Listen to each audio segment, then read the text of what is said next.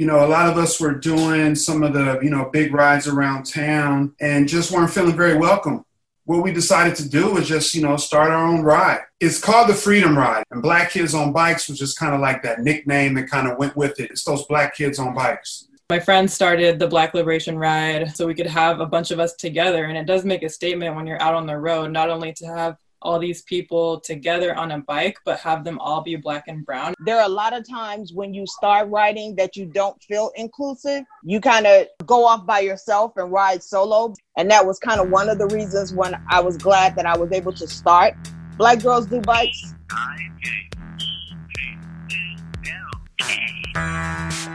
All right, this is uh, Bike Talk on KPFK live stream. We're doing Zoom these days rather than being in the studio. My name is Don Ward and my co host, Nick Richard. Today is Friday the 12th, and today our show is uh, dedicated to some of the issues that are happening these last couple weeks. We've got a lot of uh, protests happening, we've got a lot of demonstrations, and the bike community has come forward and weighed in. I went on the uh, George Floyd ride that originated in in Leimert Park on Sunday, and uh, I was uh, fortunate to be able to ride along with uh, a group called Black Kids on Bikes, which was founded by Jeremy Swift, and uh, we have Jeremy J. Swift on the show today. We also have Omolara Abode. We have Marty Blunt um, we also have uh, a guest from Portland who is organizing bike rides up in Portland for uh, black and brown folks up there. Jeremy Swift, you're the co-founder of Black Kids on Bikes and Freedom Ride LA. Omo, I'm going to bring you on as well. You're a math teacher, candidate, video artist, cyclist. Uh, welcome to the show, you guys. All right, Don. Thanks for having us, man. Big time. Hi, Don. How you doing? Good. Hey, Omo it's a crazy time right now. We've got a whole lot of things happening and there's a lot of momentum going on out there. In my experience as a as a cyclist and as a basically as a white guy, I go through life and and I have a certain perspective on life and you don't realize how much safer things are as a white person on the roads and out in public.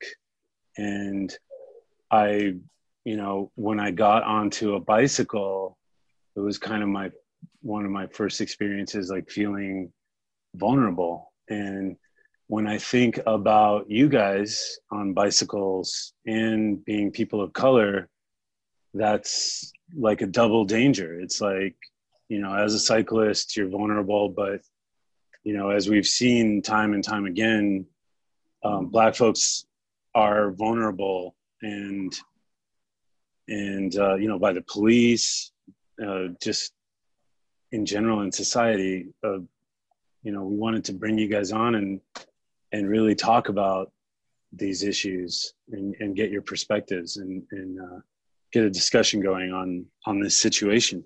Jeremy, you as the co-founder of Black Kids on Bikes, you started that what ten years ago was it? Yeah, um, eleven years now. In two thousand and nine, um, you know, a lot of us were doing some of the, you know, big rides around town and just weren't feeling very welcome, you know, on these rides, whether it's critical mass, you know, some of these deals where, you know, where we're all just cyclists, but, you know, cycling in particular is, you know, one of those things where uh, people feel a certain ownership to it. And when they see somebody who doesn't look like they're, you know, typical riders, they really, I don't know if they felt threatened they just definitely didn't feel welcoming. So what we decided to do was just, you know, start our own ride. And it's called the Freedom Ride. And if you go back on Facebook, it's the first ride is called the Freedom Ride. And Black Kids on Bikes was just kind of like that nickname that kind of went with it. You know, it's the Freedom Ride. It's those Black kids on bikes. So um, even though it has that name, the Freedom Ride is more indicative because it's open to everyone. Now, you know, we do have a uh, you know it's, it's mostly black people. It's mostly black and brown riders. But it was never built on an exclusive like to exclude anyone. You know it's always been inclusive. And so you know it was just like-minded people as we say exploring the city on two wheels.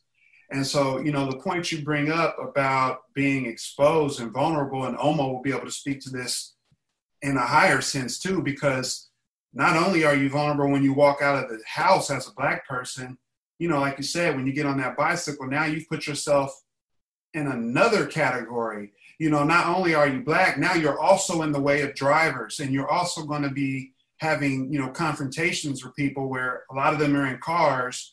They feel a lot tougher than you do, all exposed on your bicycle. So it's definitely, you know, it just heightens the idea of what it is to be black in America. You know, anytime we're doing any activity, you're going to heighten the natural, you know, the base level of the fact that we don't fit in here, even though, you know, we clearly do. At the same time, a lot of people feel like we do not. So when you're on the bike, you're going to get a lot of cars. You know, the same thing our other cycling brothers and sisters go through, but there's just an extra added level to it sometimes. You know, and then I've been fortunate. I haven't been in a collision with a car, but then now Omo can speak to what that's like, you know, and just one thing real quick about Omo, man, she's been riding with us for a long time. She'll go into kind of her history, but she stopped riding for a long time too. And it's one of those things where when people stop riding or they tell me that they're not interested in riding in the streets or they think we're crazy for riding in the streets, I cannot disagree with them. You know, it is dangerous to be on a bicycle in Los Angeles, period. You know, really have to, you know, keep about your wits, you know what I mean? But it brings so much joy and we have so much fun. You know, we've been doing it as a group and we get like power from each other to just continue that and, and want to keep promoting that and, and, do other things like move on to the Freedom Ride, which is us providing free tune ups and just trying to help people in our community feel more welcome to get on a bicycle, understanding that there's like minded people like them that are out there. There's people who are willing to give them a hand and not try to rip them off like some of these bike shops are known to do and just you know be that outlet in the community to say hey we're doing it. If you want to do it come join us also no matter what you look like. If you feel comfortable coming out with a group of black and brown people you're a brother you're an ally you're welcome. Don you know this. You've been riding with us since the beginning pretty much. So you know that's what I would start off with and I'd love to see what Omo has to build upon that you know? Hey what's up everybody? Uh, well, um, I've been riding with Black Kids on Bikes slash Freedom Ride since almost the beginning. I think since 2009, maybe 2010, right after I graduated college. Um, I was over at the Bikerowave in Santa Monica building up a bike that I had bought off of Craigslist. And James Spooner was actually there. And he came up to me and he was like, Hey, sis, have you heard? Have you ever been on a group ride? And I was like, Oh, what's that? That sounds cool. He's like, We meet at this time, this day, come through. And I think that first ride was actually the Michael Jackson Memorial ride. And I was not prepared to go up Sunset at all. Like my whole my bike was super heavy and I wasn't in shape at all. But the thing I loved most about riding with KOB was that they had a principle of no rider left behind. And I think it's really important to kind of like carry on that tradition, even if you're on your own just like riding on the streets. Like sometimes I'll be riding on the streets and I'll see somebody at the side of the road with a flat, and I just can't help but like stop and like at least offer assistance because it's just like Jay Swift said, you are completely exposed out there. Like you don't have two tons of steel like surrounding you, and I can't speak to like what non-black drivers see when they see me. I don't know. I think I like to think I'm too fast for them to even know that I'm black.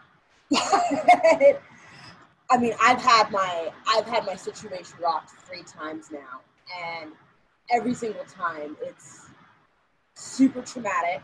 From witnesses to the driver themselves, even to the paramedics, the cops when they come to take a report.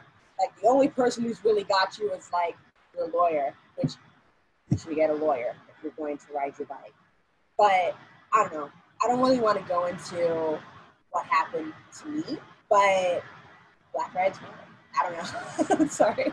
Yeah, no, thanks, Alma. I mean, I know of the one incident with that you and Beverly experienced on the, I think it was on the Sixth Street Bridge, was it, or um, yeah. a few years back, and that was a an attempted hit and run. It was almost a hit and run, but I think um, I guess it was Beverly that maybe uh, was able to stop the driver or something like that. But Los Angeles is known as the hit and run capital of America, as far as I've read, and we have so many hit and runs here, and it seems like you know they happen in every part of the city. It's it's uh, it's kind of wild. Um, I'm telling everybody right now that the hit and run is the new drive-by.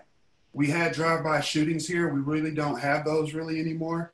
I mean, the, you know, you hear about stories here and there, but the hit and run, that's the drive-by. That's and and you know, important what you just said. It's all over town. It's not just one part of town. It's the rich t- part of town. It's the poor part of town. It's you know, every single part of town. Sorry about that it's the same situation. Yeah, it's like the the culture of driving here has has gotten to this point where it's just like even I mean today I was driving and I don't know what's going on but I think people are getting back out on the roads right now back to normal and there was just like a bunch of road rage happening today and it was just sort of like that's normal here. So oh, RIP to quarantine traffic the whole reason why he was sort of riding again was because there was nobody. And now it's basically like it was, as if there never was a quarantine.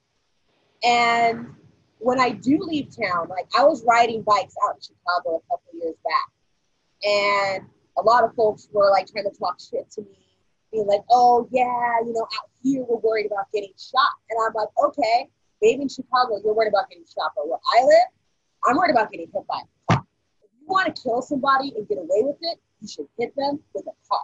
Right. It's, it's completely true. Um, you know, why don't we bring in um, Marty Blunt? And actually, let's bring in Stephen um, Maria as well. Um, well, welcome to the show, guys. So Stephen, Stephen's up in Portland, and Marty, you're um, based in Los Angeles.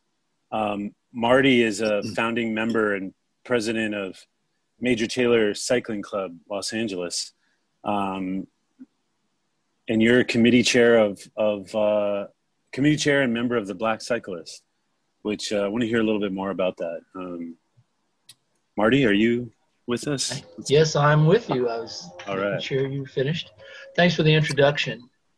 Um, yeah, Black Cyclist is really a loose knit uh, national organization uh, on social media, primarily Facebook, that promotes uh, matters of interest to black cyclists. It, like most things that I'm involved with, it has to do more with road bike riders, but, but it's by no, no, no means designed to be exclusive to the road bike community. And, you know, we're starting to see some involvement from mountain bikers and from the more casual urban rider, and we're hoping that some of the, the younger, uh, for lack of a better definition, some of the fixed gear type crowd, critical mass crowd, black kids on bikes, to uh, to get involved. And I see this whole uh, awakening that the George Floyd murder uh, sort of catalyzed as being a really useful opportunity if if we can seize it. Um, we have some built-in um, barriers, silos, if you will, even in the black cycling community. And I'll preface by saying I know I'm very, very light skinned, but I'm black. So my experience as a black cyclist is not the same as it would be for Stephen or for Jeremy. So it would it's it's a different thing for me. Um, but when I'm with my club, none of that even matters because when our club goes out and and makes a rider, does a rider, has an event, um, what's seen is the black faces. And then they ask you, who's Major Taylor or what is Major Taylor? And we say he was the first African American world champion in any sport. Have you ever heard of him?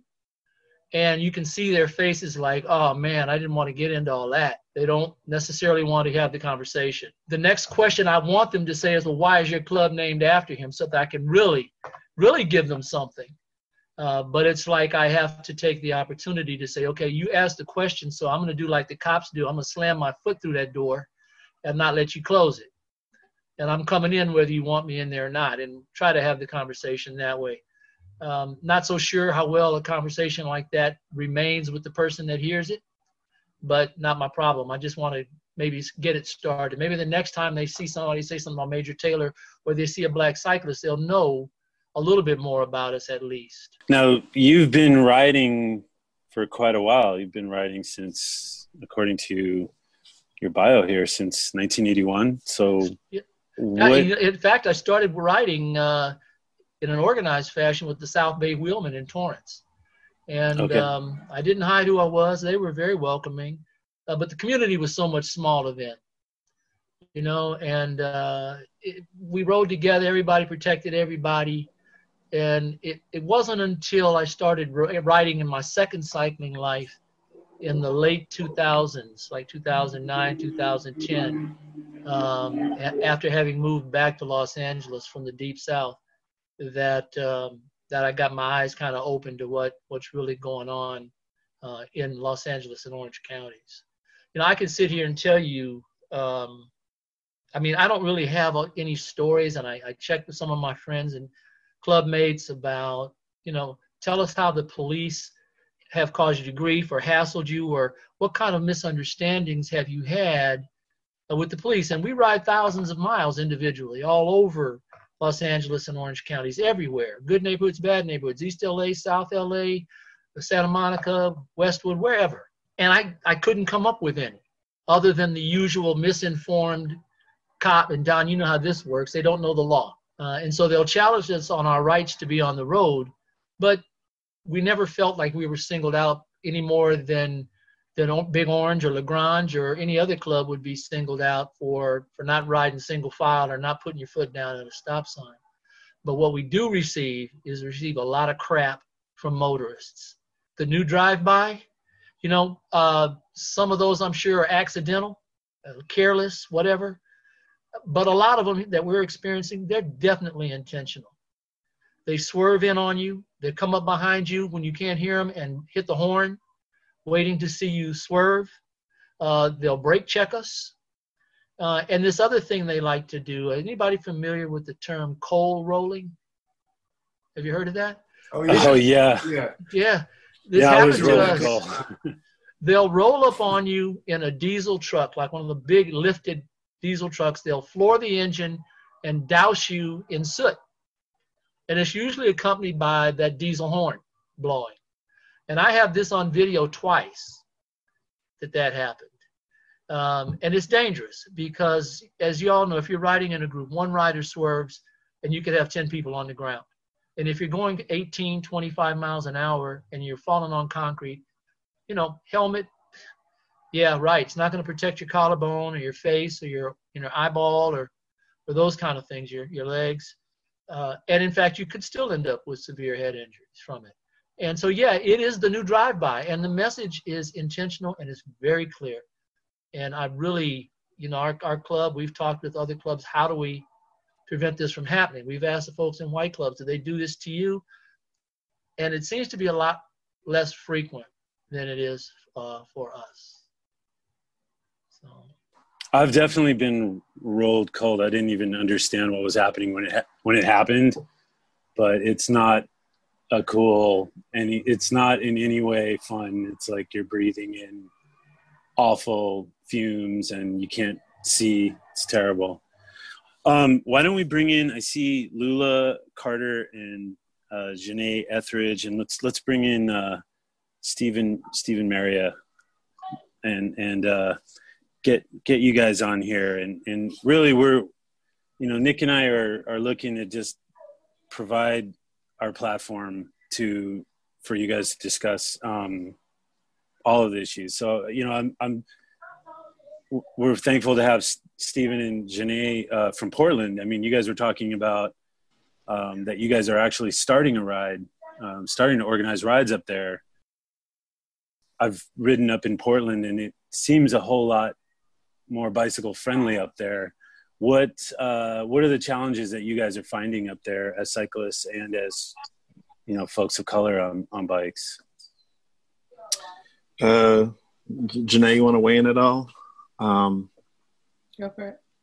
Uh, yeah, well, I think that that one of the bigger issues up in the Pacific Northwest is just feeling comfortable out on the roads.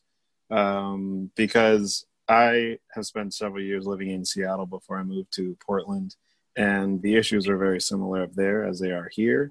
And it was more of just feeling like I belonged on a bicycle out. I would go on a lot of group rides, and I was the only uh, person with any melanin. Um, and, you know, I just tried to ride and hope that I'd find other people who were riding as well. And there were very few. Um, and fortunately, Portland does have a pretty good bike infrastructure, but I feel like there isn't really a, a solid community of, of, of brown folks on bikes. Um, and if it is, it's really splintered and people are just riding on their own. Uh, so I don't think people get to really benefit from riding with each other in groups. So that's where uh, the Black Liberation Ride was was a big deal for me. That was one of the first experiences I had on the ride, led by Janae last summer, uh, and I wanted to help make sure that it existed this summer. So she can give a little bit of history on that ride. Uh, yeah, um, I want to echo Stephen and say, yeah, I mean, any even now riding in Portland, if I see another black girl on a bike, it's kind of just like, screw on, like, who are you? Can I get your Instagram? Like, can we connect? Because it's just like very rare. Um, and if for folks who don't know, Portland is the widest uh, major city in the United States. So, um, you know, it's pretty common to feel like the only one uh, if you're a person of color in Portland in most situations. Um, so yeah, my friend started the Black Liberation Ride, I think four, five years ago. And it kind of was for that reason, so we could have a bunch of us together. And it does make a statement when you're out on the road, not only to have all these people together on a bike, but have them all be black and brown is like, you never ever see that in Portland. I remember going to LA and it was like a little more diverse, which was really cool, and the Bay Area too. Um, but um, that's where it started and then i kind of took it over uh, for the next few years it always happens on juneteenth uh, which is june 19th which celebrates uh, basically black liberation it's like the day that the last american slave was free. So um, it's always on june 19th uh, it's always uh, for black and brown folks i, I understand that uh, some groups want to have things open but this is like the one ride that we have that's like kind of for us uh, and people really get empowered after the fact. Uh, so um, in portland it seems like people do respect that because they do know that it's like there's a, a lot of uh, racist history in oregon especially so um, that's why uh, we have it. So I mean, yeah, Stephen wanted to help this year, and I was like, cool, yeah, like let's do it. Let's start this ride, and then all the Black Lives Matter movement started happening, and then we got way more attention than I was planning. I was like, okay, like 30, 40 people, it's like a good amount, and now it's like over 300 RSVPs on Facebook, and we're just like, okay, we need some help. but it's a good thing. So um, I hope that a lot of folks who normally wouldn't ride in Portland, which is pretty safe, um, come out for this ride because there is there is definitely power in numbers, um, and a lot of folks get really inspired after the fact.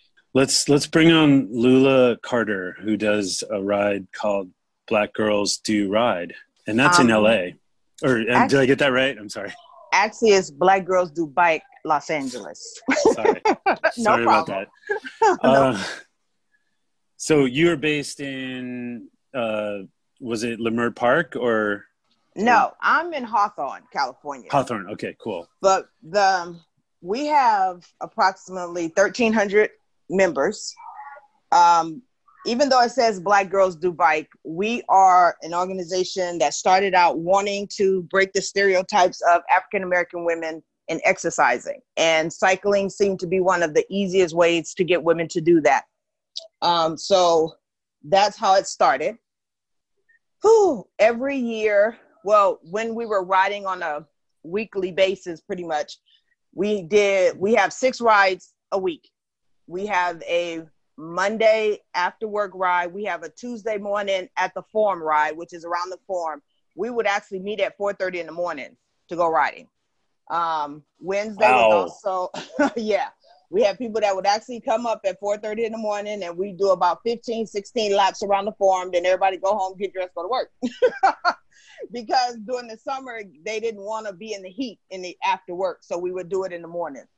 And then we have the wednesday after work ride. Thursday was all back at the Forum.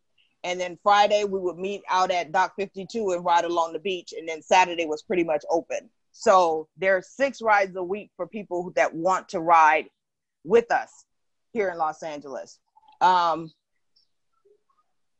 there's a lot of uneasiness right now being on the bike because we've had rides on one of our Wednesday rides, one of our Wednesday evening training rides where it was all women.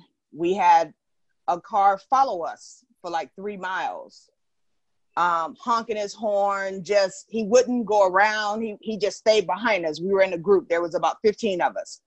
And when we got to one of the stoplights, he got really close to one of the girls' bikes. Like he wanted to like hit, run into the back of her bike.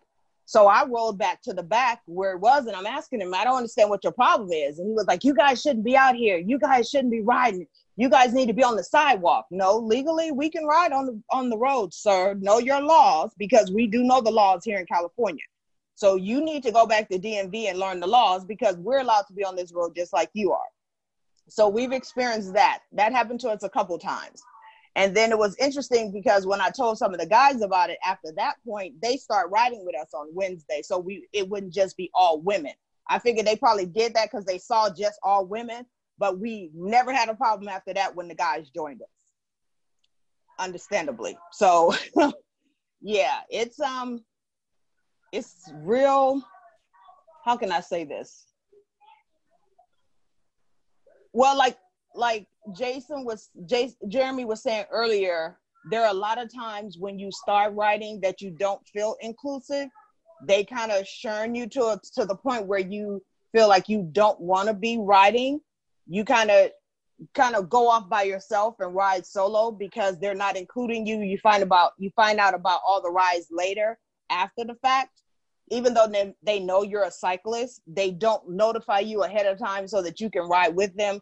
And that was kind of one of the reasons when i was glad that i was able to start black girls do bikes because then we, I, we have more control over us as a as a collective unit to be able to ride when and how and where we wanted to and not have to rely on other clubs to give us that information. Hey, Don, can I dip, uh, dip in for a minute? Yeah, absolutely. This is Marty. You know, Lula and I have shared a lot of rides together.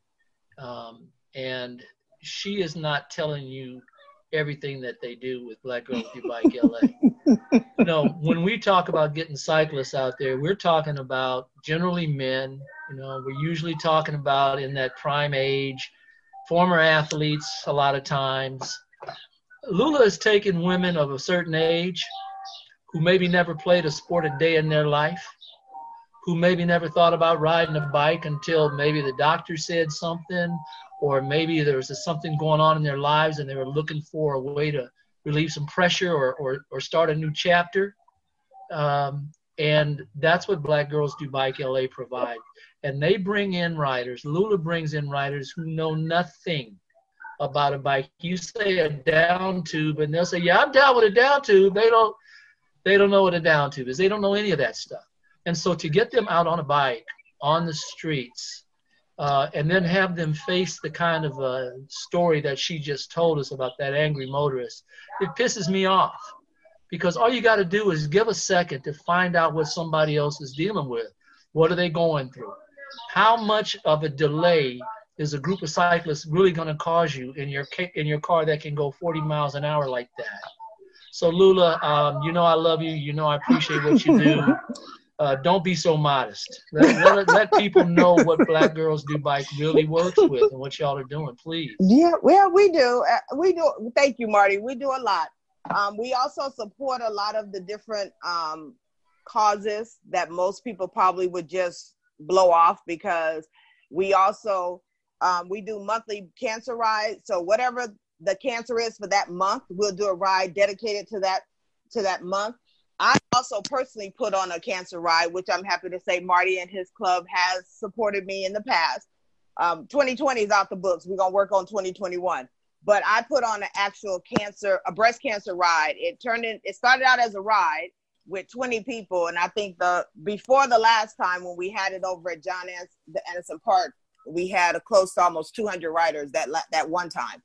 Um, so it's growing, and I started that ride in honor of my mom, and also a lot of the ladies that ride with me are cancer survivors. So they lead out the ride when we do the ride and when it's done with everybody being there. So yeah, we try to do a lot with the community and the funds that we raise during my cancer ride is donated to the Watts um, Watts Health Foundation. They only survive off of donations and they provide free mammograms for women. So that's why it's very important to me. My mom was a breast cancer survivor. I'm a breast cancer survivor, so that's a very close thing to me. So anytime there's anything to do with cancer, we're out there supporting as a group um, of cyclists. Now, I see a whole bunch of ride leaders here, right? And my immediate thought is like Portland, Los Angeles. What about how do we get a road trip going here? What uh, I want to see, you know, we we as you know, I have a we have midnight riders, and you know, I consider Black Kids on Bikes to be part of that, um, and us part of them. But uh, we would go to Portland on these road trips and ride with the folks up there. But I can And tell you, I'd we've love even to see taken like a, a big a big ride happen. we've even taken our bikes to Jamaica. We've ridden in Jamaica. We've been to Atlanta to support the girls in Atlanta, the Black Girls Who Bike in Atlanta for the um, Diabetes Association. We were the largest group to show up. We had the largest contingency there. Um, we've taken our bikes up north, Northern California. We've ridden in Fresno. In Fresno, they shut down the streets for us. To, they actually shut down the high, the freeway for us to ride on the freeway in in um, Fresno. We brought, we roll. We don't care where it is. We're going. We got bikes. We will travel. No problem. Hey, Major Taylor's there. We sent 38 people to uh, Baltimore for the the last um, Seagull Century. We sent 25 or 30 folks down to Atlanta for the for the One Love Century, put on by Metro Atlanta Cycling Club. Um, we go to San Diego all the time. Got some great friends down in San Diego. Uh, we'll come to Portland. Not a problem. We'll be there. Hey, Be we- careful what you ask for. I know, Right? We're trying to see Portland. We heard about that infrastructure, and guess what? Um, we need a lot of help with our infrastructure. Our infrastructure is horrible. At the same Bad. time, we're out there Oof. making it happen. Um, to the people in Portland, I want to give you guys a lot of props because I feel exactly like when you're telling me the story about the scene in Portland and how you see other cyclists, and you you like, whoa, hold on, who are you? That is literally how we grew Black Kids on Bikes. Like like almost said in the beginning it was it was three of us and we kind of knew different you know circles of people. So we brought what we could off the jump. But from there going forward it's just you know there's a lot of black people there's a lot of people color here in los angeles who ride bikes. You may never see them. And that's the way it goes. Uh, don was talking about this uh, the george taylor ride that just happened this past weekend we've been um, hosting rides out of Leimert Park for 11 years now. Uh, it's on Facebook. People kind of know it's the last Sunday of the month.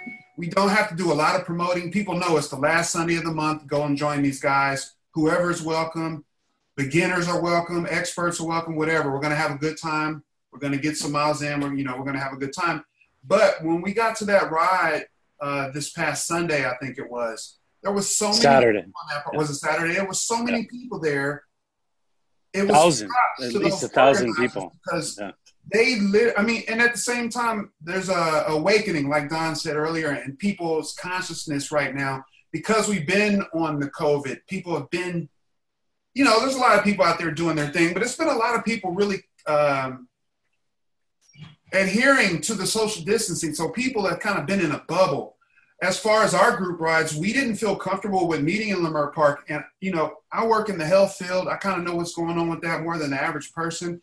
As a leader, I didn't feel good bringing everybody together to go on a ride.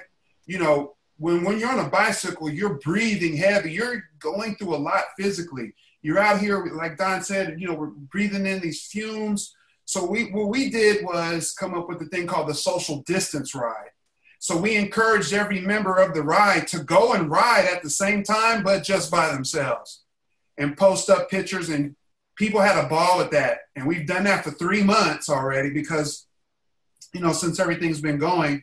Um, at the tribute ride this Saturday, a lot of the members of our group were there. They've been itching to get back together as a group, and they were like, "Do we feel comfortable the last Sunday of this month?" You know, so everyone's kind of got that feeling where they're kind of ready to get back out there. But I just want to say to you guys in Portland, you know, you're hearing Lula, you're hearing Martin right now talk about how their groups are going to different countries and going to different cities.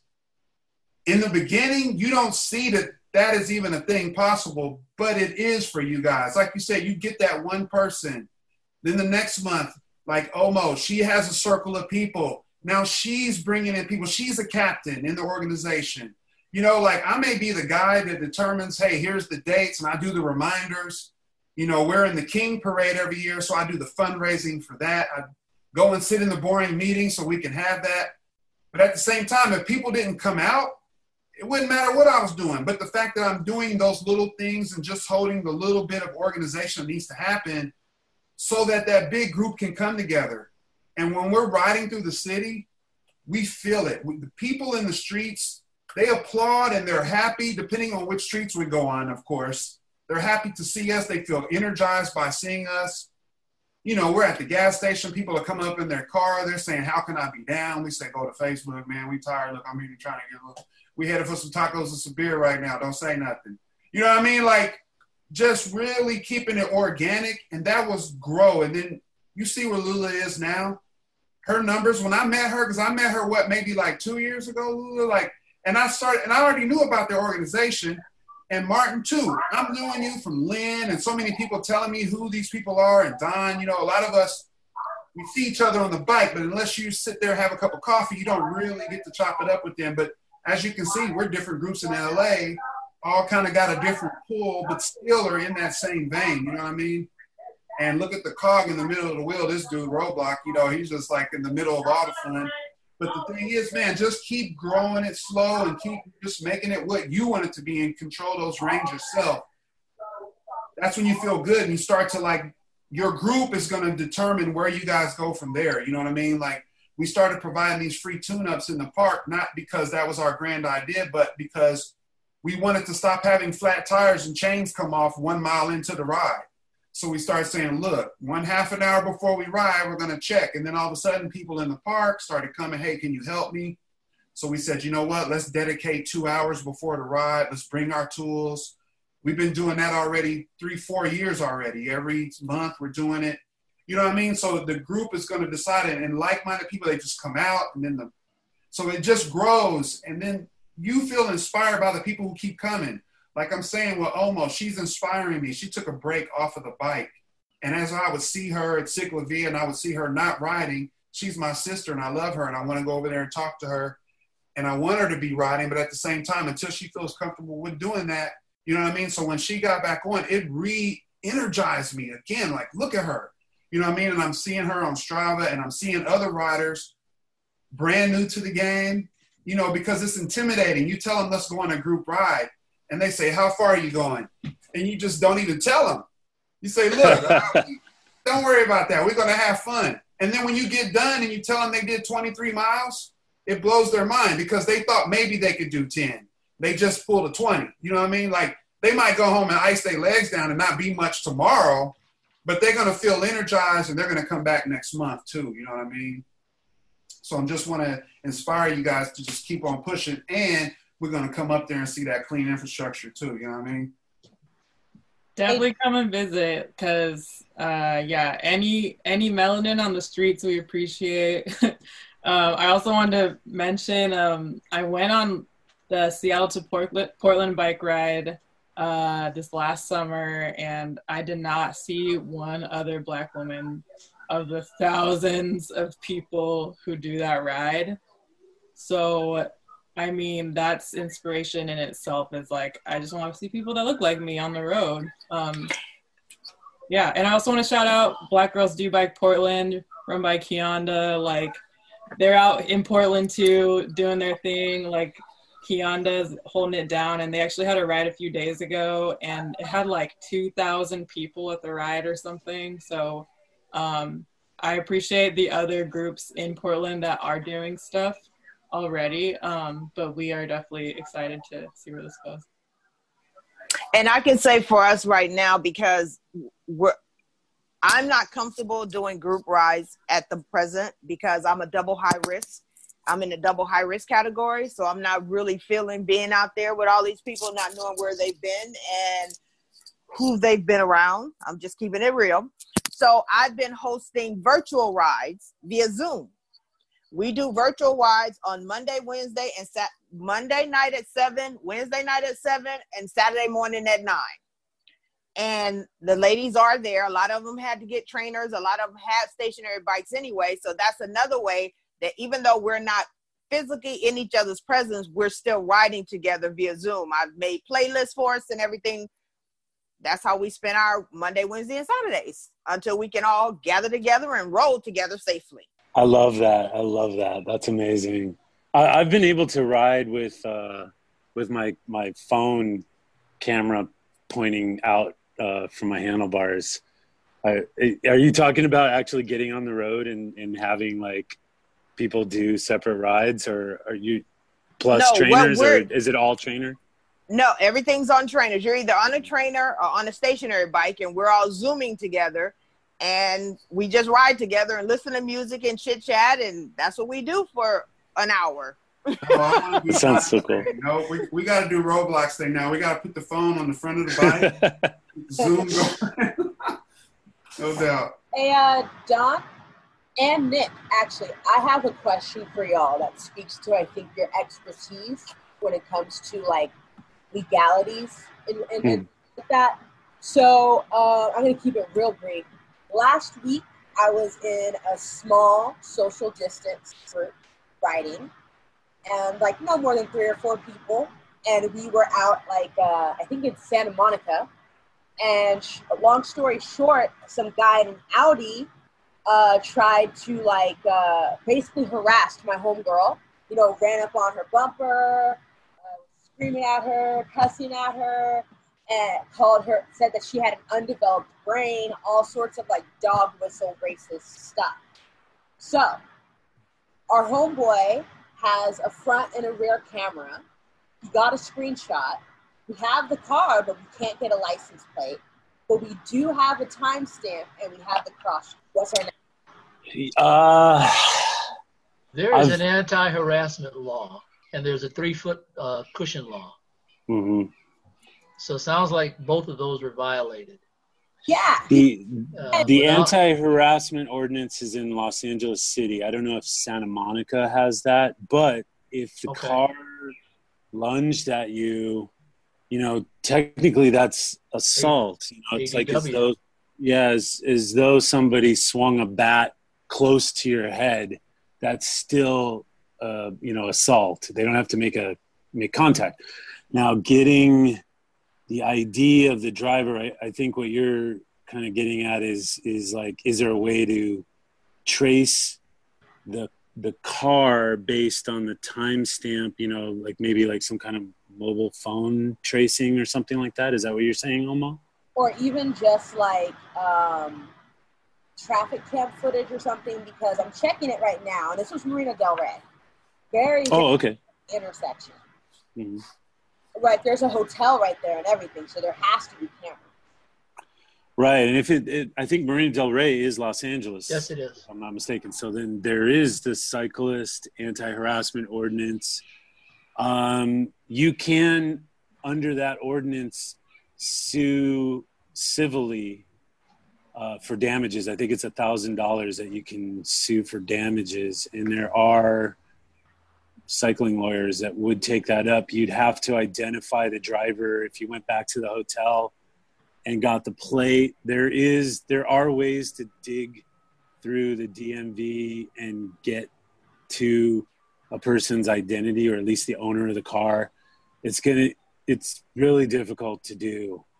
Um, well, you know what you know what happened with that uh, that dog walker in Central Park.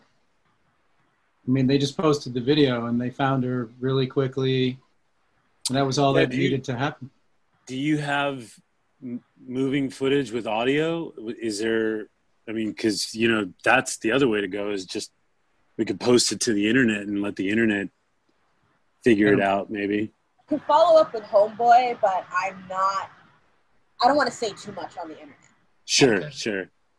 yeah, we we could talk about it offline. Oma. You know, I'm always down to talk about that stuff.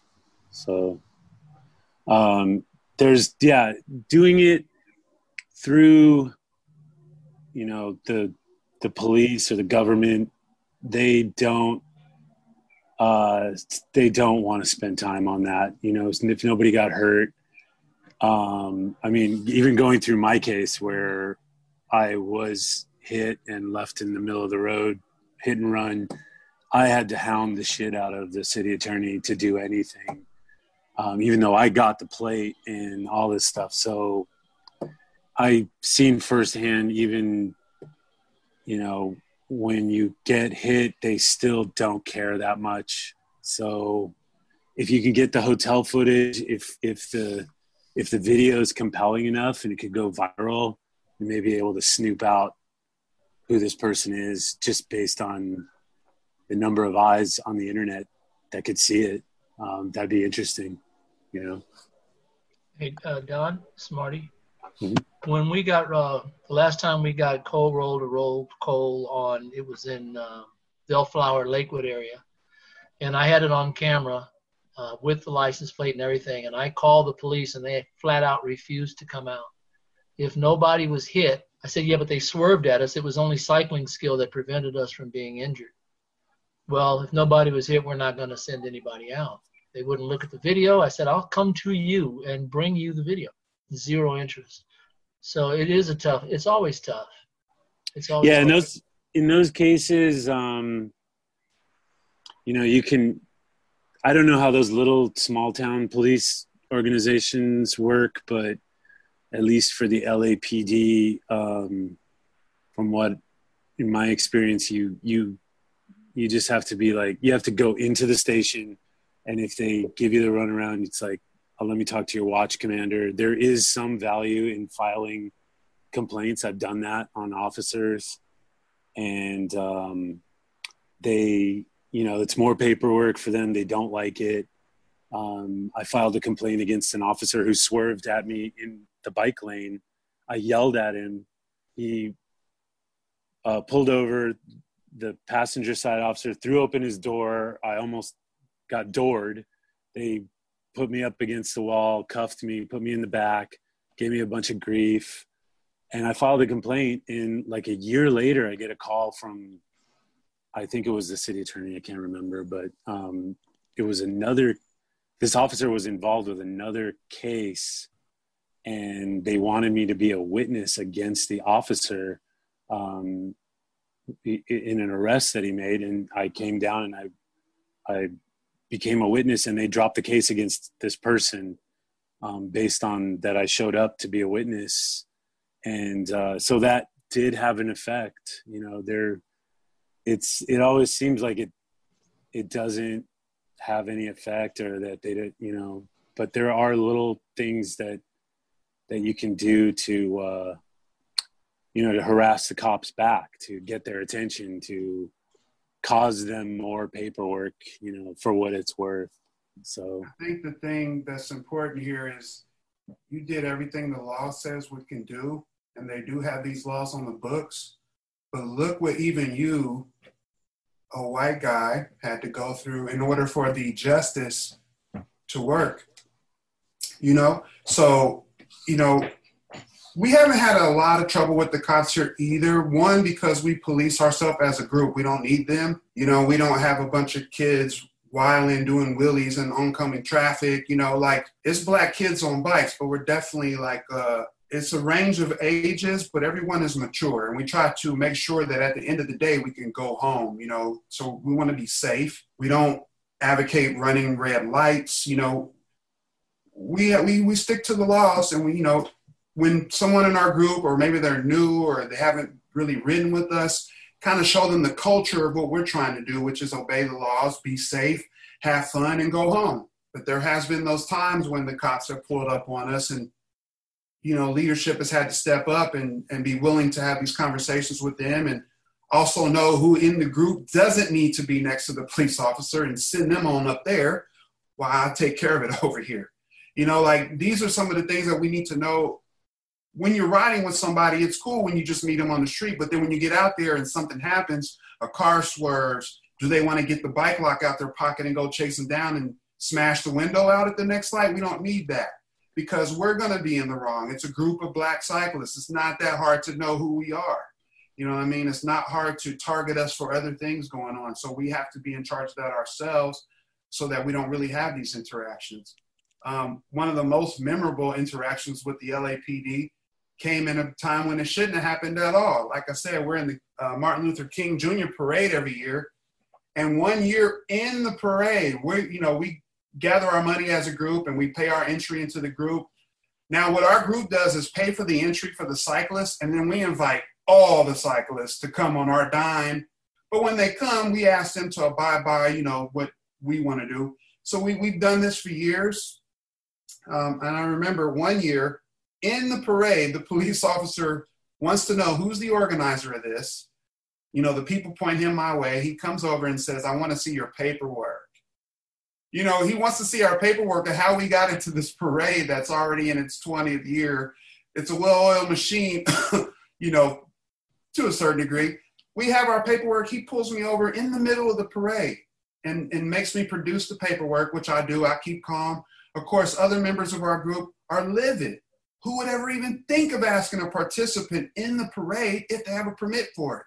No parade organizers are saying, hey, who are these people? None of that so we had to go through that. Luckily, you know, I'm from Indiana. We had to learn at an early age you stay calm when you're dealing with the police.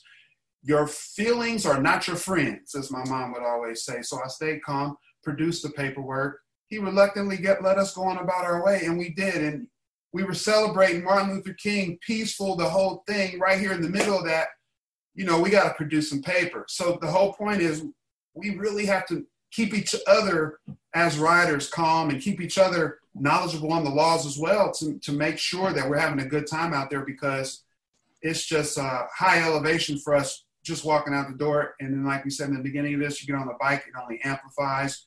You get a group, don't get 30 or 40 black people that are not in cycling kits.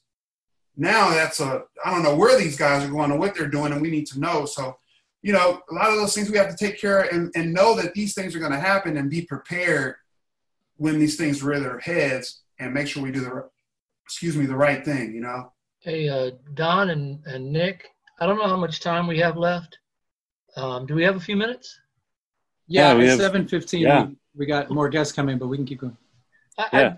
I, I thought i was hoping maybe we could have a little bit more discussion about the george floyd ride for justice out of Leimert Park last sunday that be okay yes.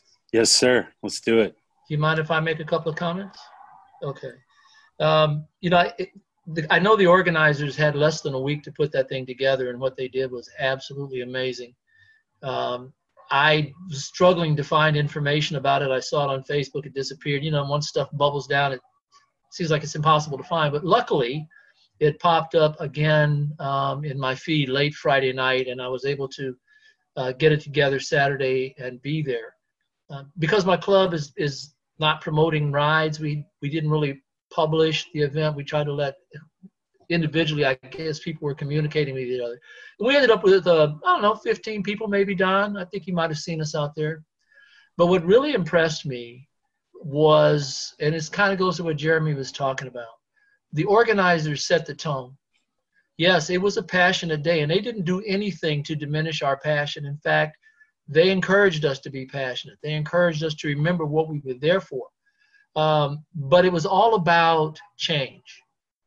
You know, it was all about honoring George Floyd and not letting his death be just another statistic that we forget about the next time there's an incident or something else takes its place on the evening news. And they really built us up to feel like we are a community. And I said earlier, we were not all the same. Even among the, the black cyclists and the brown cyclists, we were not the same. We had age differences. We had road bikes. We had uh, the kids on the fixies. We had kids on broke down mountain bikes. We had kids riding with mama on, on old Stingrays. You know, and we got out there, and these are groups that, you know, roadies kind of look down their nose sometimes. You know, and then the younger kids, they want to have fun on their bike. They're having fun and having a really good time they're comfortable with each other. You know, they'll pop a wheelie, but they're not the kind that go into traffic. They just pop a wheelie and go down and, you know, spin the handlebars and everything's cool. So in that ride, we take off and we've got the LAPD giving us uh, an escort, but we also had a couple of officers, kind of like in utility clothes uniforms, actually on the bikes with us.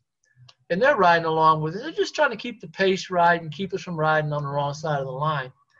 But in the middle of this, you've got all these road cyclists and quite a few white cyclists from the white club, right? White road clubs had come out.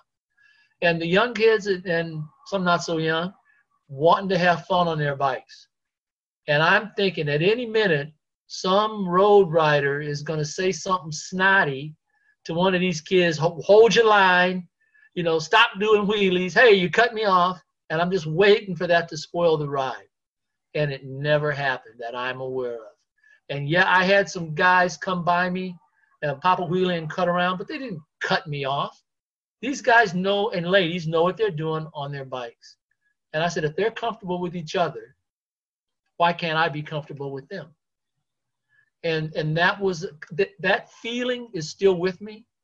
And I, I look like somebody said, what are we going to do?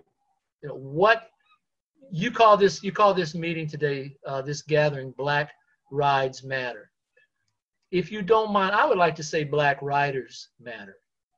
I don't I don't know that there is such a thing as a black ride, but I know there's black riders, and I know we matter, and I know we have something to offer our own community. And if the other communities would just listen, we've got something for them too. So I see this as a really great opportunity because of the work uh, that the organizers did and the way that the two all the different groups uh, accepted each other. So the question I'd like to put out is, if you're there or not there, what do we do? Uh, Dave Chappelle's got a, a new a new uh, show he put out. He, he did a concert somewhere uh, in the park, just a little thing. And he said that they, they're getting on his case. Where's the celebrities? The celebrities aren't talking. He says, You don't need to hear from me. The streets are talking. The streets are saying it way better than I can say it. And so we're the streets too, I think. That's where we do our thing. So I'm just going to toss it out there. Where do we go from here and how do we unite in Los Angeles and how do we help Portland unite? How does Portland give us advice on what they're doing that we can use? Uh, how do we reach out to San Diego? Any thoughts? I'd, I'd like to hear some. So I moved out to South LA a couple years ago. And when I moved there, I wasn't riding still. I still had my bike, but you know, it was like kind of rusty, web stuff. And while I was living there, my home or my the road of my home where my home is got a road diet. And if you don't know what a road diet is, they turned a four lane street into a two lane street with a bike lane, which actually happened at my old place too. So I felt like it was kind of a sign. And then the quarantine happened. I noticed that there was nobody driving. I'm like, okay. And then, so I started riding again and I discovered this bike path. I don't know if Swift, Martin, or Lula, if you're familiar with Compton Creek. I love Compton Creek, but it is so, it's neglected. It's yes. ill maintained. Like there are little pockets of just where you just have to dip off because there's just so much trash and glass, and there's people hanging out in there and they jump out and get you. Like it's it's crazy. And so I've taken different routes that um, off of Compton Creek and also over to Hermosa Beach, all these different routes off of Google and Strava. And because I'm an experienced cyclist, I can figure out like, you know, what's actually safe and what the government has said is safe. And the next time they have a city council meeting for my area, I'm planning on showing up, whether it's virtual or in person. I'm going to ask them who is the team that designed these routes for South LA And why don't they want black and brown people to safely ride their bike? Major Taylor will support that. So I might make like a cute little Facebook event or something because I shouldn't. Okay, definitely.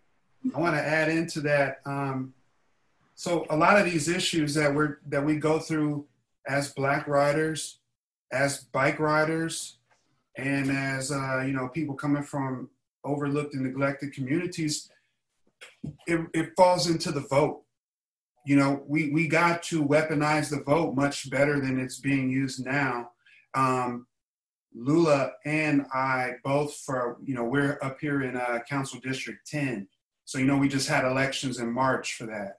So you know on what can we do? This is what we decided to do. We got together uh, with a guy who rides with us and Black Kids on Bikes named Michael McDonald. He has an organization called Bike the Vote. If you're not familiar, go on Facebook and check out Bike the Vote. And what that organization does is they kind of vet politicians and their policies and let cyclists know who's down. And so for CD10, when these different candidates were running, a group of us cyclists got together and set up interviews with all of the candidates to see, hey, what are you going to do about it? You know, and so um, we met with the eventual winner, although we weren't really uh, we weren't too optimistic on what he was willing to do, and we, but he did sit down and listen to us. You know, he spent time, and we went in there and we, you know, told him about what was going on for us, and um, we met with every candidate. Each candidate had different ideas. Even some of those candidates now, by going through those interviews, are working with each other because they found out, you know what, I got a good idea. This person has a good idea. I'm running against them that doesn't mean we can't work together. So I think the cyclists had a part in getting some of these, bringing some of these things together. And that's the great thing about that bicycle. It really does bring people together from no matter, you know, even what Martin was saying right now, which about that ride, and you're so right, what was so beautiful is the roadies, the fixie riders, the kids, the family people. People just get on the bike, and even though they kind of come from this different way of approaching it, you put that to the side and get to what's real. And I think if we can kind of turn that into like getting people to understand that yes, that's a big part of it, but the next part of is the policy is there a lot of times, but not the right people to enact those policies on our behalf. So we really got to vote some people in that are going to take some of these laws that are already on the books and make them work for us. Like Martin, like you say, we shouldn't have to be the detective. But the reality is, what Don is telling you, what Omo is telling you, if you want something to happen, you got to be the detective. You got to run it all the way to basically you're giving it to them at the one yard line and they can cross it over and feel good about themselves. You know what I mean? But that's not, you know, that's totally, totally. That's not our job. But, you know, they don't even want to take your car. We've had a lot of, especially in LA, one thing that we're running into a lot here is trouble with bus drivers Bus drivers are notorious for cutting us off, getting in front, brake checks. I mean, a lot of trouble, you know. And, you know, one of our members, Tony Key, was in an accident because of it. He keeps the fly cam front and back. He had all the info, the, the driver's interaction on tape, everything. But he still had to jump through fire, swim through sharks, and make it happen for anyone to even take it up and really look at it seriously. So, you know, we got to get somebody in there that's willing to push our policy and fight on us, you know, fight for us. So I think one thing that we need to do really, especially with this election coming up, no matter who you want to vote for, just get out there and vote. You know what I mean? Because clearly the people who have something to protect, they're negotiating the vote to make it so that it works for them. So, you know, as long as we can all go there and put that one ballot in, we got to get each other really off, you know, even if we're making bike rides to the ballot or getting people educated to know that they can do it by mail, whatever. But that's, you know, getting the awareness is one thing, but getting someone to care about that is the next kind of missing step for us, I think. So, uh, Stephen and Janae, how are you getting people to care up in Portland? I'm with the you got a you got a ride coming up. Yeah, yeah. Uh, the first the first thing that we have is uh, the the Juneteenth ride, the the Black Liberation ride, and that's just right now just kind of like a first step. Um, I just feel like in general, uh, when that ride existed last year, that was one of the best moments that I had when I first got to Portland, and it, it was a very unique experience, is because I never was on the road with so many people who looked like me before, and I kind of want to keep the momentum going now because a lot of people are paying attention to bikes and paying attention to creating a sense of community. So trying to keep that moving. Uh, we're, we're trying to get like a, a group together uh, to keep rides going all year and just have that progress and hopefully have a core group of people that want to come out. And I think that if we have that there, people will be able to to just know where to go or know who to talk to um, and not just have to wait uh, for for basically our bike month up here um, and that be their only option. What do you think, Janae? Um, it's hard to say what exactly we're modeling that's like different than LA because Portland and LA are just they're all, they're on the west coast but pretty different cities. Like Portland is a lot smaller, way less spread out. Um, I feel like our like uh, legislators are all just like pretty uh, left leaning already. So I feel like bike advocacy is really easy to get passed in cities like that. Uh, same with Seattle.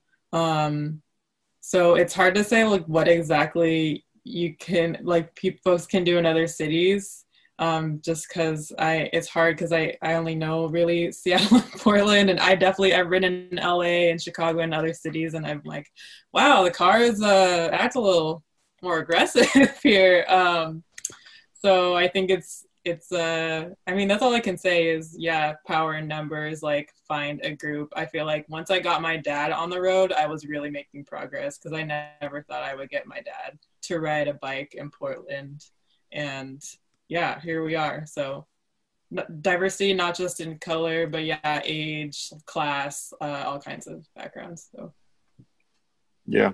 So yeah, I think that in general, especially out here in Portland with the demographics in mind, just being together out on the roads is a statement all in itself. Um, we do have the infrastructure here, but I don't think that it's being used by uh, our communities as as much as it could be. And I think that for this for this city. Um, being able to have people together uh, and come together and be on the road and on bikes is a is a big statement in itself. But I do think that having people voting for for different policies and keeping people aware of what those options are is a good way to keep progressing and then also just connecting with other cities as well in different events and trying to support them because if we can slowly have people uh, connect across the entire country. And I mean, that's a good end goal to have.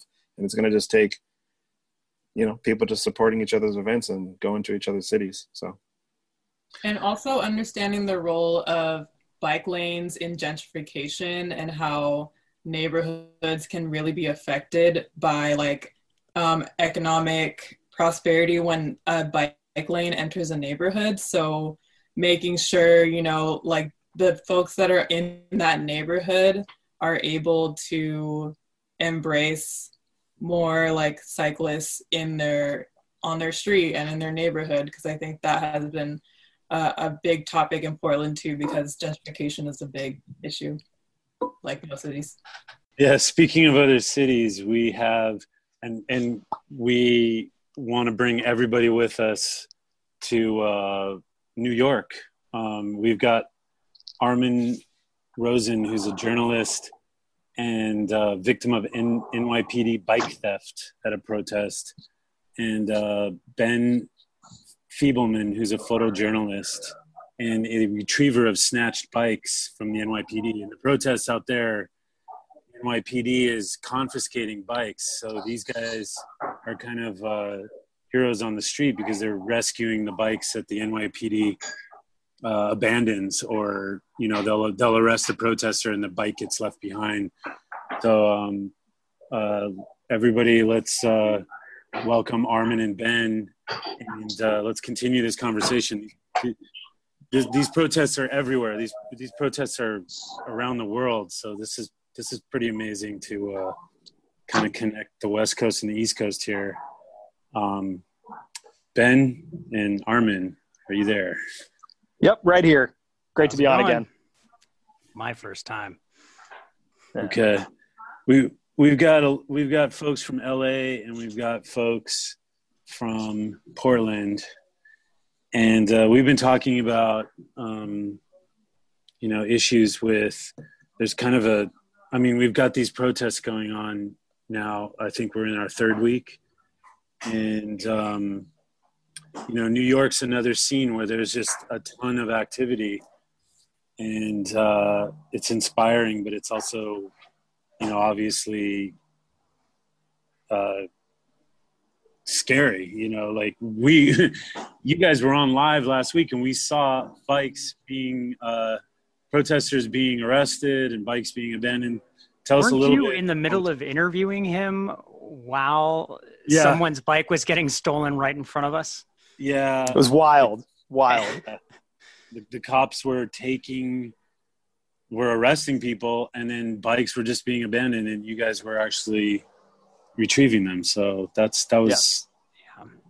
quite compelling footage. And, and that that situation had i guess what you could call maybe like a little bit of a happy ending because we uh, apparently the people who were arrested that night were released about three hours later um, i don't think any of them were charged with anything but you could see in the moment it was obviously terrifying for the people being led away. Um, and it was just this, this absolutely brutal scene. Uh, certainly at the time that 20 people 30 people were getting led away to paddy wagons they kind of had no idea how the ordeal would end.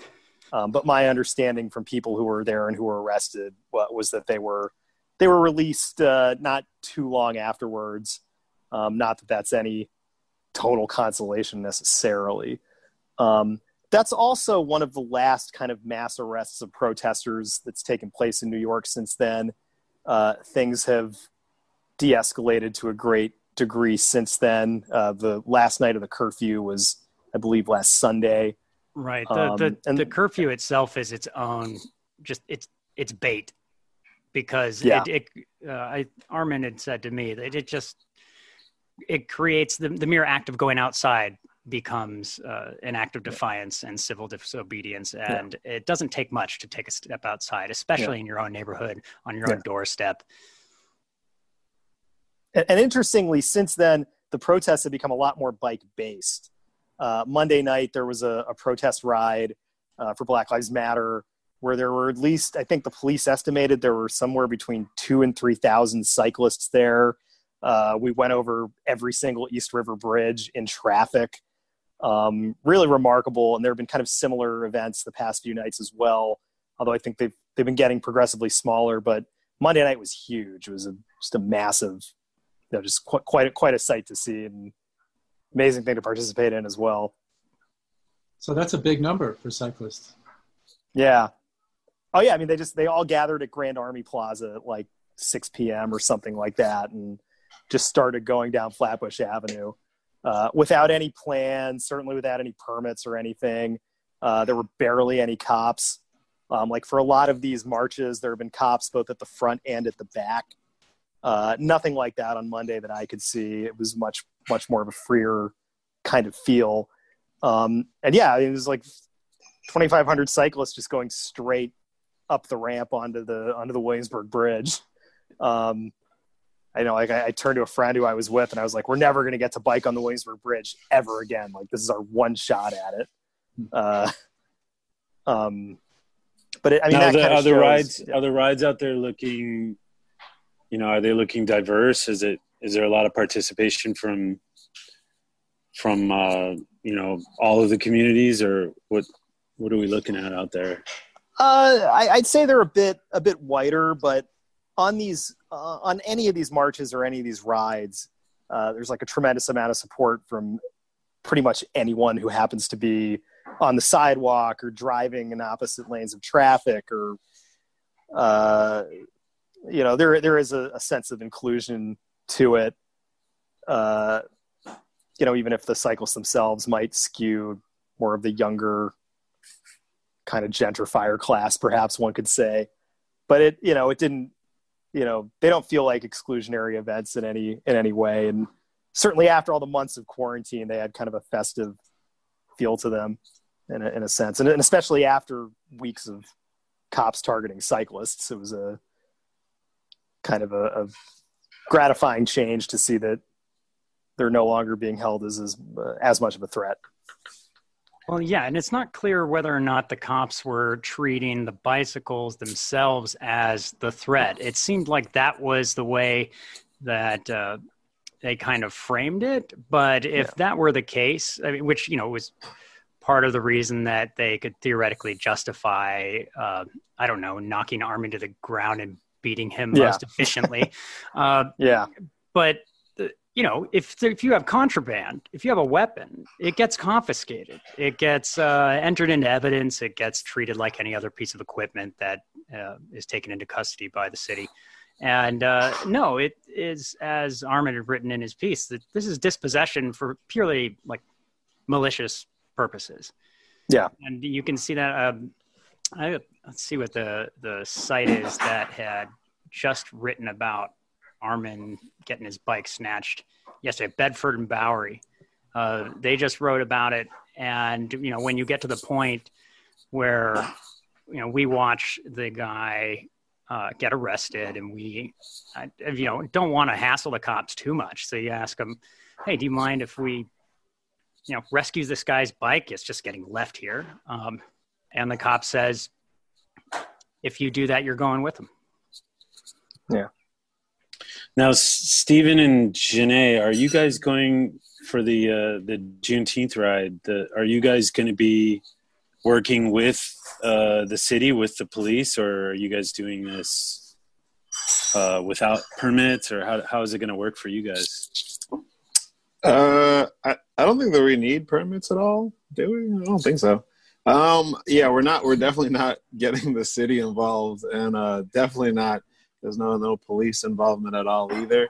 Um, because of the infrastructure here, a lot of bikes, uh, the big groups can get away with taking streets downtown with no issue.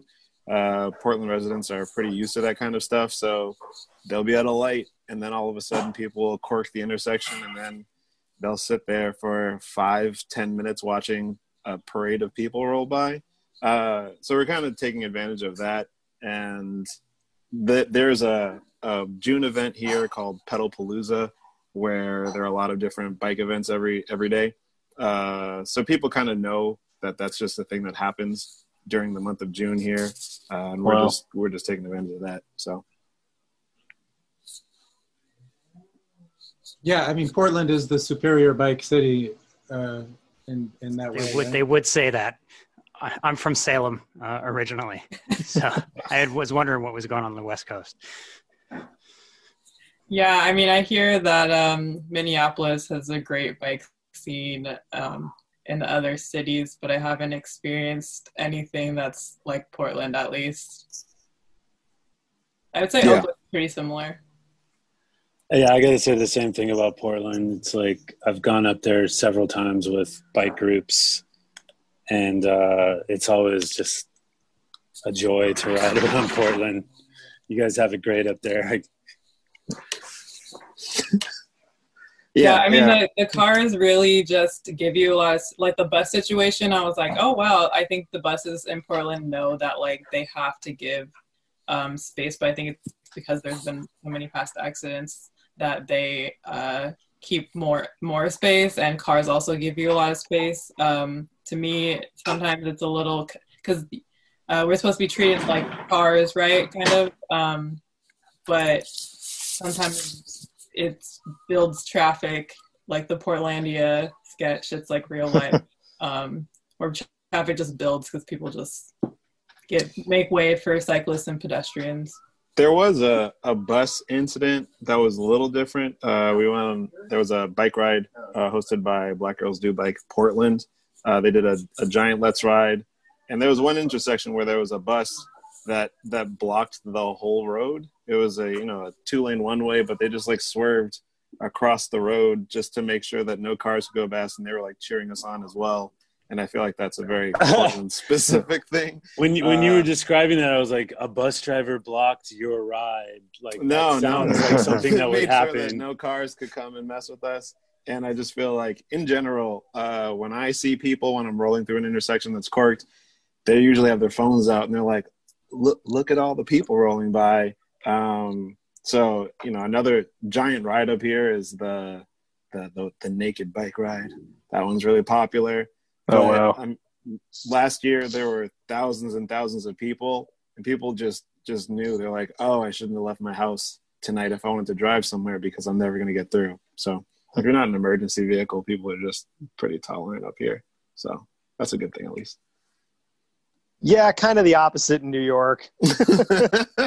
Bus drivers don't care. The taxi drivers consider you to be their mortal enemies in some respect. Uh, Everybody hates you. yeah, I mean, like the, the bike lanes themselves are chaos. I mean, that's kind of part of the fun of it, I guess. Mhm. Uh, part of what makes it kind of terrifying rather frequently as well. Um, Well, you And, ride a bike uh, with no brakes. well, no, I do have brakes, but they don't they don't really work. That's that right. well. I had to ride his bike Yeah. home, and that was a learning Right. experience with me because my experience with bikes, I'd never ridden a fixie. I'd never ridden a bike where if you lose control of the pedals, you lose control of a lot. Mhm. And uh, I was sold on them.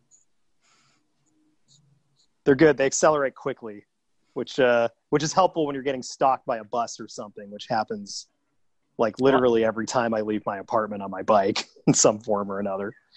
Well, years Uh, ago, I'll I used to be a heavy rider in Salem, and and uh, you know, with all the like the multi gears and the Shimano brakes and all that. And I had one thing I had no one had ever tried to sell me on fixies was they're silent. They're just Yep. hypnotic. You're you're one with the road, and that part's impressive. Yeah.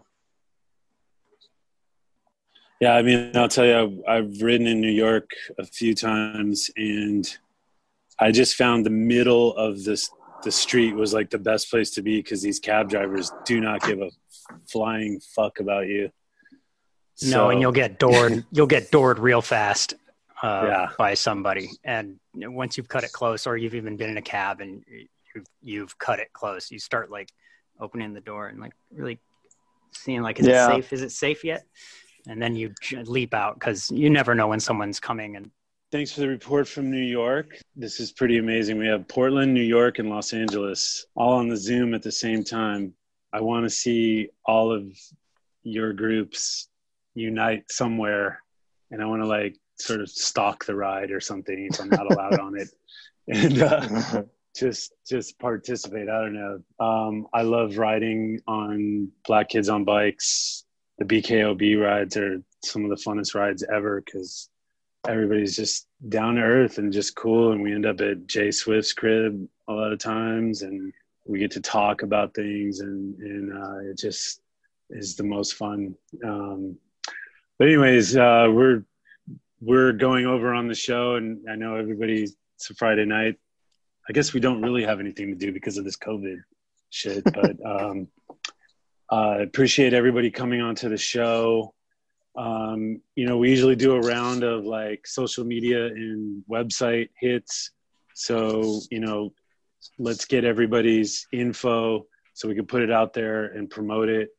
Um, we could start off with with jay swift.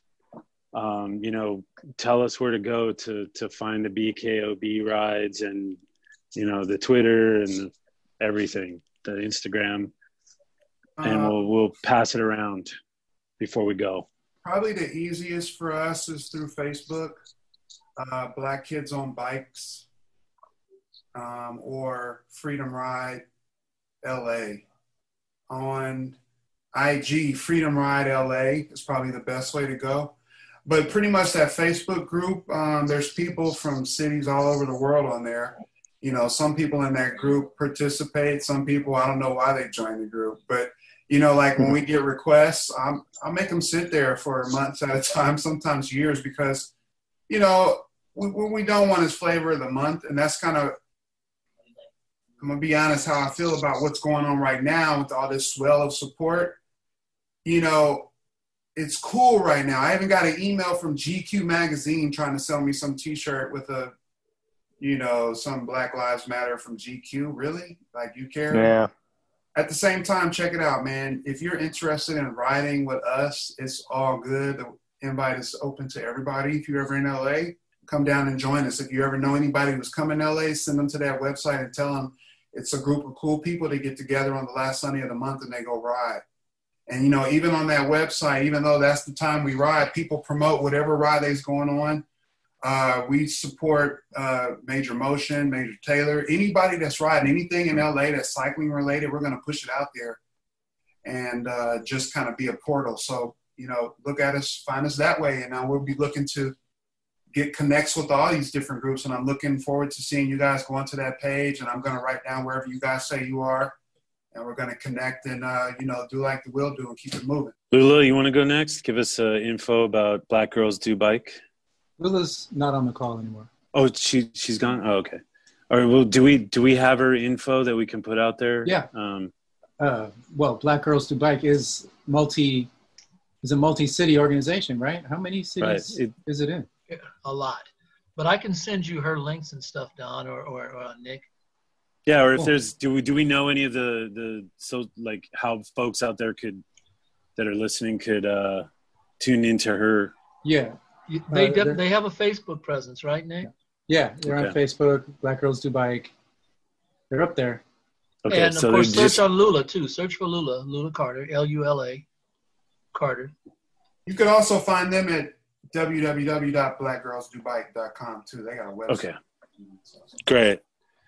Um, Um, I'm about to sign dude. off, so I'm gonna shout out real quick. Uh, our event, if you know anyone in Portland, is Black Liberation Ride 2020 on Facebook. Um, and our new org is called Mobilize the Movement um, on Facebook and also on Instagram. Mobilize the movement. Yeah. Cool. Yeah. Thank so you, that's going to be building in the future. Uh, it's it's just getting started, but yeah. Um, thank y'all for for having us today.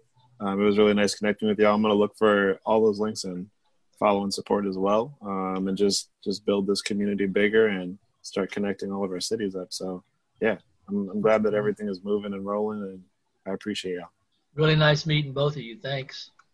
Thank you. hey, I want to I want to quickly give a shout out to Oma. It's is your birthday today or tomorrow?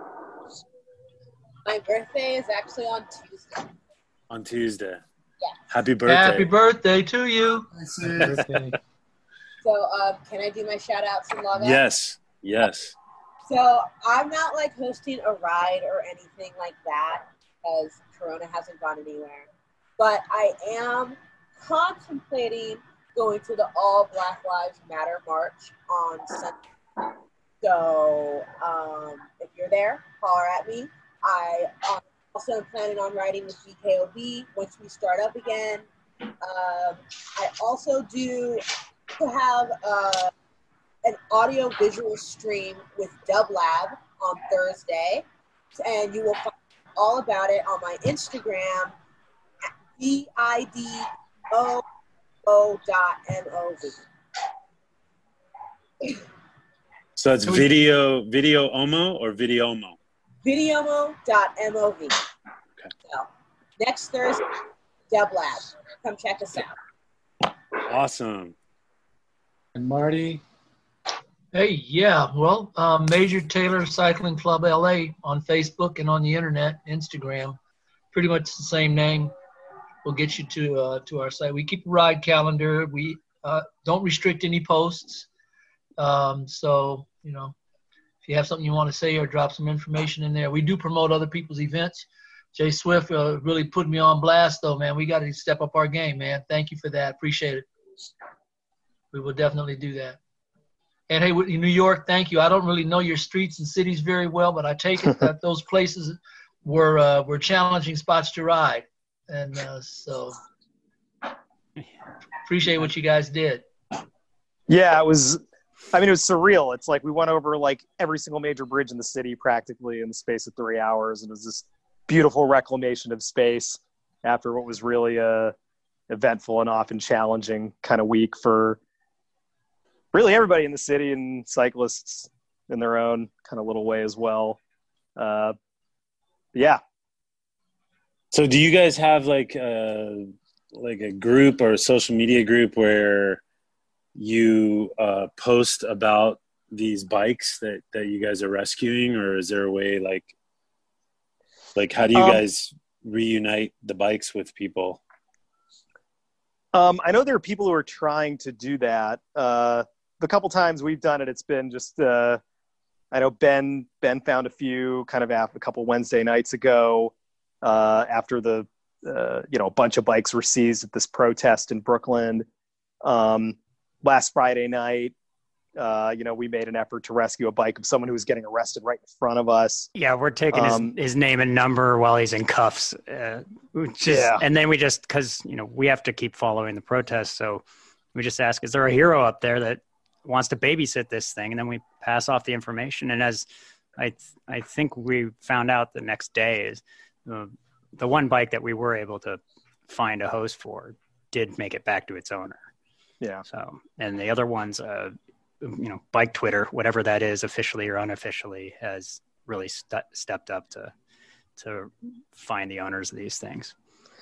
We had Also, a there's a couple lot- of instances in LA where the cops did the same thing, and like a random resident who, you know, found these bikes after the cops arrested people, and just they just leave the bikes behind. It's not like it's it's something that's happening. I don't know. It's just the way cops are, I guess. They just yeah. So Yeah, and there's no definitely room in the here. pipeline of justice right now for you know taking on the NYPD over bicycle Just so you guys dispossession. know too, like we've had people be in car accidents and have medical emergencies. Guess what? The cops just leave their bike there.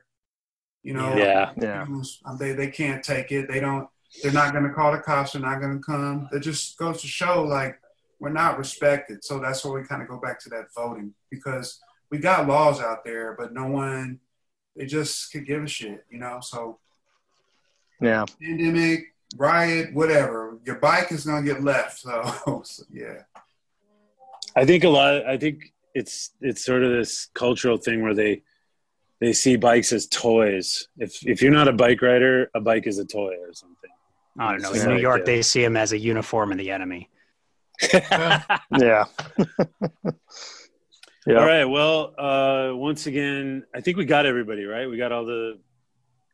Um, I guess So- really, really quickly. So I don't really Yeah. know who's organizing the rides in New York. Uh, there's a lot of protest infrastructure that's like a little bit below the surface, but um, one way to learn about them and to learn about anything going on in the city right now is that there's a Telegram channel slash George Floyd NYC. I don't know who runs it. There are like 4,000 people on it, so it's not.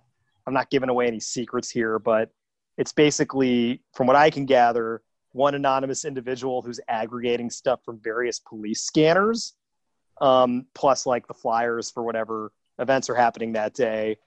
Um, so if you wanted to, you know, if you're in New York, you get on the Telegram channel, you can figure out where the groups of bikes are almost in real time. Um, in addition to other sort of announcements around, uh, you know, various kind of protest activity, that's been really the one kind of invaluable source of information here. Because again it's unclear a lot of the time exactly who's organizing what and how and when and that's by design i think. Uh, so yeah it's the, the telegram channel is your best bet here if you want to find uh, find protest rides Yeah, and if anyone wants to read up on uh, Armin's experience, I do recommend his article, uh, "How Long Yep. Can We Live Like This on Tablet?" by I know his name isn't on here on the screen, but by Armin Rosen, where he discusses how his was the finest and most efficient beating that taxpayer money can buy. And, was. uh, as well as uh, an article that came out today on Bedford and Bowery by Alexander Justanis that Yep. just has a headline of "Have police been illegally seizing protesters' bikes?" Spoiler, yes. Uh, but yeah, I just wanted to Yeah. serve those up for anyone who wanted to read more about Yep. um, how the NYPD is doing it in Yeah. our fair city. both with photography from ben Awesome. We'll check that out, and uh, we, we want to get you guys back on for some more live coverage of the of the the protests out there. Well, Yeah. we'll keep an eye out. Of, with my camera, I'll I'll start pointing it more at two wheel vehicles. So Yeah, we got to work on that. Uh, the horizontal, the catching the uh, horizon I- line. I wasn't Yeah. even sure what I was seeing. I watched a guy get shoved right off his bike by the NYPD, and I didn't catch it. And and it wasn't until we went and reviewed the footage, the eagle-eyed viewers were like, "Yeah, no, go back to the 40-second mark. You'll see him shove him hard." Wow. So- yeah he got he got footage of a guy getting basically like cross-checked off a bike like in hockey, um, and didn't notice it until the next day. Uh, and there, I mean, there are journalists and investigators in the city who are like still piecing together footage of crap the cops did a week ago. Um, it's remarkable. I mean, it's a lot of uh, big body of evidence, as it turns out. So, are there are there going to be any lawyers working on that? Oh, no, I doubt there it. already are. There already are. No, there are. There. Are, I'm very skeptical about you know what the pipeline of justice has room for right now, and and um, Right. you know he the cop didn't give me a receipt for my bike isn't high at the list, but I hope so. but look, 'Cause New it's York is a pretty mean, city- I mean, some of the violence that's getting. Yeah. yeah, it's actual Yeah. violence. It's not cool. Yeah. But look, New York is a city of a lot of lawyers, and a lot of them are really pissed off Yeah. right now. So that's a it's a good thing. All right. Well, we'll we'll check back in with you, and maybe we'll have you guys back on uh, next week if you're available. So uh, Well, thanks for uh, thanks for tuning in and keeping us up to date out in New York. Um, Pleasure. anybody from Portland still left? We're gonna say peace out in bike utopia up there, Yeah, enjoy then, Oregon uh, for me. and then LA. I love you guys. Love Yeah. you back. Now, hey, hey, Nick and Don, thank you so much. We appreciate it, man. Yeah, big Thank thanks, uh, man. For Yeah, thanks again. All right. All right. nice this meeting is- you, Armin and Ben. Yeah, you too. Same here. Have a good Same night. here. All right, this has been uh, Bike Talk on KPFK live stream, now on Zoom. My name is Don Ward, and my co-host Nick Richard. Ride safe, everybody.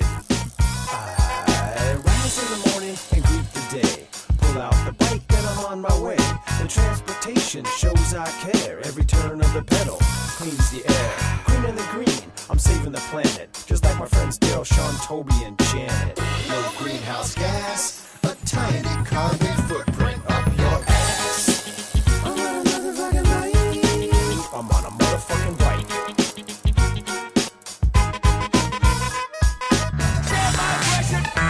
Thanks for listening to this episode of Bike Talk. If you want to hear more, go to kpfk.org, navigate to programs, and choose Bike Talk. On the Bike Talk page, click on the archives link to play or download shows posted in the last four months. Go to biketalk.com and copy or click on the RSS link to subscribe. Our Twitter handle is Bike Talk PFK. On Facebook, we are Bike Talk. You can become friends and join our group.